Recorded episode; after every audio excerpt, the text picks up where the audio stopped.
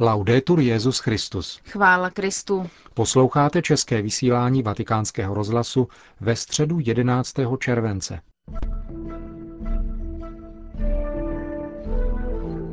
Včerejší dokument Kongregace pro nauku víry je míněn jako pozvání k dialogu, napsal dnes ve svém prohlášení předseda Papežské rady pro podporu jednoty křesťanů kardinál Kasper. V italských Dolomitech pokračuje dovolená svatého otce, k jehož poctě dnes na svátek svatého Benedikta pořádá hostitelská farnost v místním kostele Varhaní koncert. V rubrice O čem se mluví si všimneme jednoho kardinálního nedorozumění, pokud jde o postoj k papežově nedávnému rozhodnutí liberalizovat slavení Eucharistie podle staršího latinského misálu. Přejeme hezký poslech.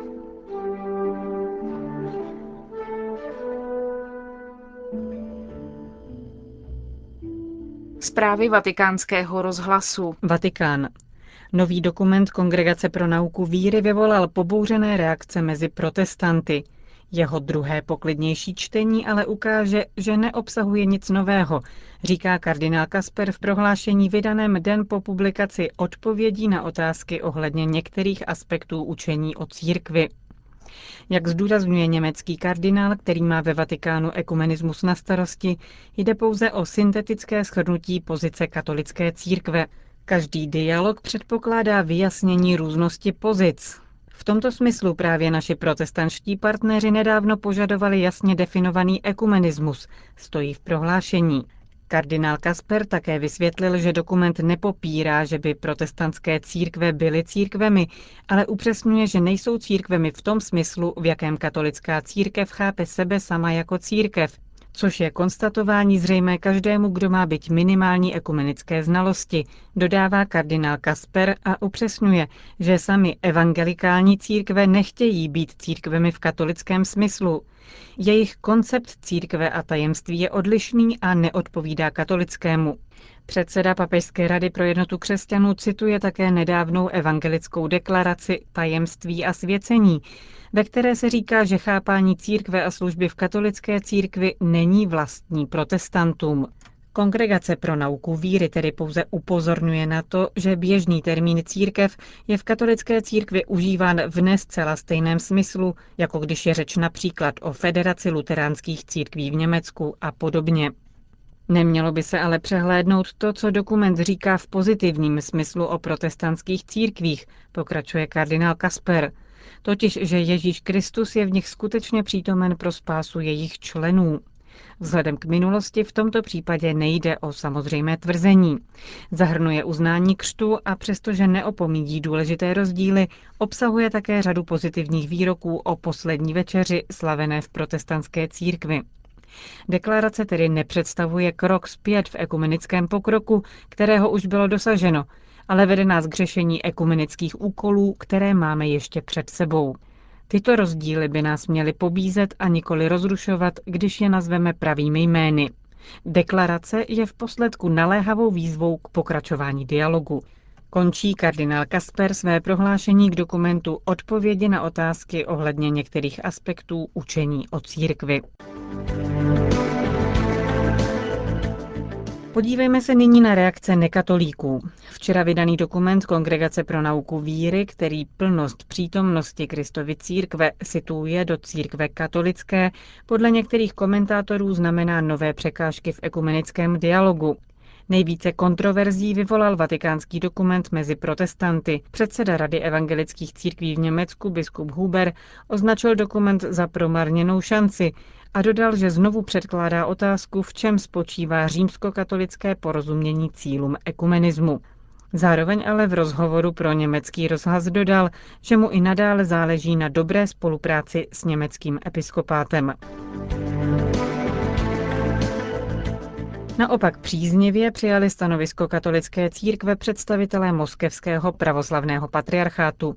Z Moskvy telefonuje Vojtěch Reiter. Je to oświadczenie, o wiele lepsze niż tak Je to poctivé prohlášení, daleko lepší než takzvaná církevní diplomacie. Takto je vidět, nakolik jsme si blízcí a nakolik rozdělení, uvedl Kiril Gundjájev. Podle pravoslavného metropolity je podmínkou otevřeného dialogu charakteristika vlastního stanoviska. Metropolita Kiril uvedl, že poslední dokument Kongregace pro nauku víry nepřináší v podstatě nic nového a odráží dosavadní učení římskokatolické církve. Představitel moskevského patriarchátu dodal, že pravoslavná církev je právoplatným dědicem apoštolské tradice prvotní církve a to, co je v dokumentu Kongregace pro nauku víry řečeno ve vztahu k římskokatolické církvi, platí stejně tak o církvi pravoslavné. Tak samo odnosi się do Kościoła prawosławnego. Dla Radia Watykańskiego z Moskwy Wojciech Reiter. Vatikán Lorenzago. Třetí den dovolené svatého otce mezi zasněženými vrcholky italských dolomitů je ve znamení svatého Benedikta, patrona Evropy. Při té příležitosti obyvatelé Lorenzága uspořádali koncert k poctě svatého otce. Díky papežově přítomnosti prožívá Lorenzágo di Cadore zvláštním způsobem svátek svatého Benedikta. Mluví biskup Beluno Feltre Giuseppe Andrich. Dnes ráno v 7 hodin jsem sloužil v katedrále s řadou kněží mši svatou a modlili jsme se za papeže. Musím říci, že v celé diecézi a zvláště v Cadore a ve farnosti Lorenzágo je svátek prožíván velmi intenzivně. Jednak jako gratulace papežovi, ale především proto, abychom se s ním spojili v modlitbě a uvědomili si význam výběru jeho jména a jeho spojení se spiritualitou svatého Benedikta, mnicha, patrona Evropy, který sehrál významnou roli nejen pro dějiny Evropy, ale také pro budoucnost křesťanské civilizace v Evropě. Dojde tentokrát k setkání s kněžími vaší diecéze, podobně jako to papež udělal ve Valle d'Aosta? Požádali jsme o to okamžitě, totiž biskup Trevíza i já. Zatím máme zprávy, že k setkání za pár dní dojde, ale přesné datum zatím nebylo stanoveno. Říká biskup Feltre Belluno Giuseppe Andrich. Vatikán. Dnes ráno byl zveřejněn dopis svatého otce Benedikta XVI. bratřím v biskupské službě v Latinské Americe a Karibiku, kterým papež dává autorizaci ke zveřejnění závěrečného dokumentu 5. generální konference episkopátu Latinské Ameriky a Karibiku, kterou 13. května letošního roku v Aparecidě sám zahájil během své apoštolské cesty do Brazílie.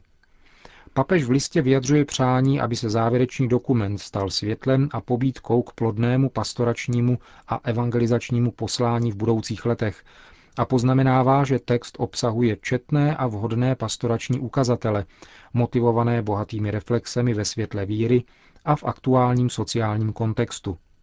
Mimo jiné, píše ještě svatý otec latinskoamerickým biskupům, jsem se zvláštním uspokojením četl slova, která vybízejí k tomu, aby byla v pastoračních programech dána priorita Eucharistii a svěcení neděle, jakož i ta, která kladou důraz na křesťanskou formaci věřících všeobecně a pastoračních asistentů zvlášť. V této souvislosti mi udělala radost v dokumentu vyjádřená touha pořádat kontinentální misie, k jejichž přípravě a realizaci jsou vyzvány biskupské konference Latinské Ameriky i každá její diecéze, jakož i všechny živé síly, aby tak s Kristovou pomocí byla hledána jeho tvář. Havana. V průběhu včerejší inaugurace 31. řádného zasedání Rady biskupských konferencí Latinské Ameriky, která se koná na Kubě, bylo zvoleno její nové vedení na léta 2007 až 2011. Předsedou této rady se stal arcibiskup Aparecidy Monsignor Raimundo Damasceno Asis a místo předsedy jsou venezuelský arcibiskup Meridi Monsignor Baltazar Enrique Porras Cardozo a argentinský biskup Reconquisty Monsignor André Stanovnik. Brusel. Být nelegální přistěhovalec neznamená totéž, co být zločinec. Nezávisle na svém statusu jsou přistěhovalci lidské bytosti zprávy, která musí být respektována, říká arcibiskup Agostino Marketo, sekretář Papežské rady pro migranty a cestující. V pondělí v Bruselu zahajoval globální fórum o migraci a rozvoji, kterého se účastní nevládní organizace, odborové svazy a odborníci pozvaní belgickou vládou, aby přišli s konkrétními návrhy na zlepšení mezinárodní politiky migrace a rozvoje. O výsledku fóra hovoří arcibiskup Agostino Marketo. Věřím, že za výsledek lze považovat už to, že se potvrdil jev, který se před pár lety zdál nemožný, a to souvislost mezi migrací a rozvojem. Za druhé také velká účast na tomto setkání, je tu víc než 115 zemí. Také to mluví o zájmu mezinárodního společenství o problém migrace. Lidské bytosti nejsou primárně ekonomickým faktorem, ale lidskými osobami s přirozenou důstojností a rovnými nescizitelnými právy. Proto nyní ani rozvoj nemůže být považován za autentický, jestliže bude získaný na náklady obyčejných lidí. Pravý rozvoj musí pocházet od každé osoby a od všech lidí. Říká arcibiskup Agostino Marketo. Konec zpráv. O čem se mluví? Papežovo upřímné, smířlivé gesto, dovolující kněžím i věřícím lajkům volné, byť mimořádné užití staršího římského misálu z roku 1962, směřuje v první řadě k té skupině sympatizantů latinské liturgie, která v církvi představuje nepatrnou menšinu. Je to dáno tím, že uplynulo nemálo času od doby, kdy se v první polovině 60. let 20. století ještě v rámci této liturgie konal druhý vatikánský koncil, a již první polovina 70. let byla svědkem všeobecného zavedení liturgie nové, reformované. Třeba, že ta stará nikdy nebyla formálně zrušena, jak to také ve svém apoštolském listě podotýká svatý otec. Papežova iniciativa byla převážně přijata a pochopena jako velkodušný krok ke smíření, jak církevní hierarchii starého kontinentu i mimo něj, tak také mnoha mimocírkevními kruhy. V souvislosti s tím překvapuje spíše to, že se negativní emoce objevily uvnitř církve, bohužel především v kardinálním nepochopení, které papeže obvinuje z jakéhosi návratu k předkoncilnímu duchu. Na tomto nepochopitelném nepochopení nezaráží ani tak to, že je papežův krok hrubě dezinterpretován. Zarážející je především tvrdost či uzavřenost srdce, k jehož otevření Petrův nástupce v průvodním listě svého motu proprio vyzývá všechny biskupy. Tvrdost srdce, která v této souvislosti překvapuje zejména tam, odkud jsou tak často slyšet slova dialog, ekumenismus, společenství a jednota.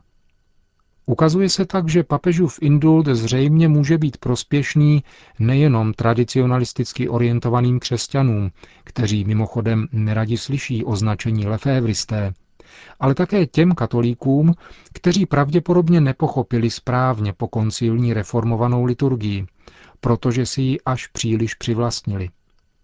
Liturgie totiž zůstává především dílem božím, jehož blahodárnému působení se křesťan aktivně vystavuje, aby se tak nechal zvnitřku jeho milostí proměnit, čili uschopnit k lásce. Začátkem 60. let tak liturgie působila i na koncilní otce a nová liturgie, reformovaná koncem 60. let, tak činí totéž v dnešní generaci. Není proto třeba vést války, které silně připomínají ty pověstné žabomyší.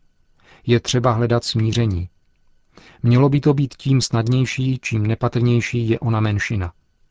A kromě toho, i když je pravda, že většina dnešních katolíků nemá a nebude mít zájem o starou latinskou liturgii, bylo by stejně poctivé položit si otázku, proč se zájemci oni objevují i v mladé generaci, jak na to ve svém listu Benedikt XVI. upozorňuje. U nás jde možná jen o pár stovek věřících. Na celém světě se však k tradiční latinské liturgii hlásí asi milion lidí a zdaleka ne všichni odmítají druhý vatikánský koncil. Papežova pobídka z jeho listu všem biskupům otevřít srdce a nechat vstoupit všechno, čemu víra dává prostor, určitě neplatí jen pro církevní hierarchii. Mnozí mají zapotřebí zbavit se předsudku o duchovní fraktuře církevních dějin a všichni máme zapotřebí obnovovat víru v kontinuitu působení Ducha Svatého, jehož neustálé pomoci se církev na své dějiné pouti těší.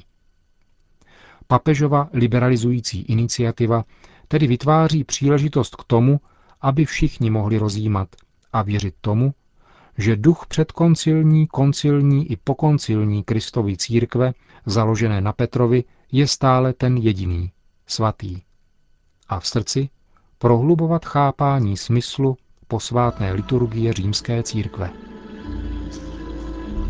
Končíme české vysílání vatikánského rozhlasu. Chvála Kristu. Laudetur Jezus Christus.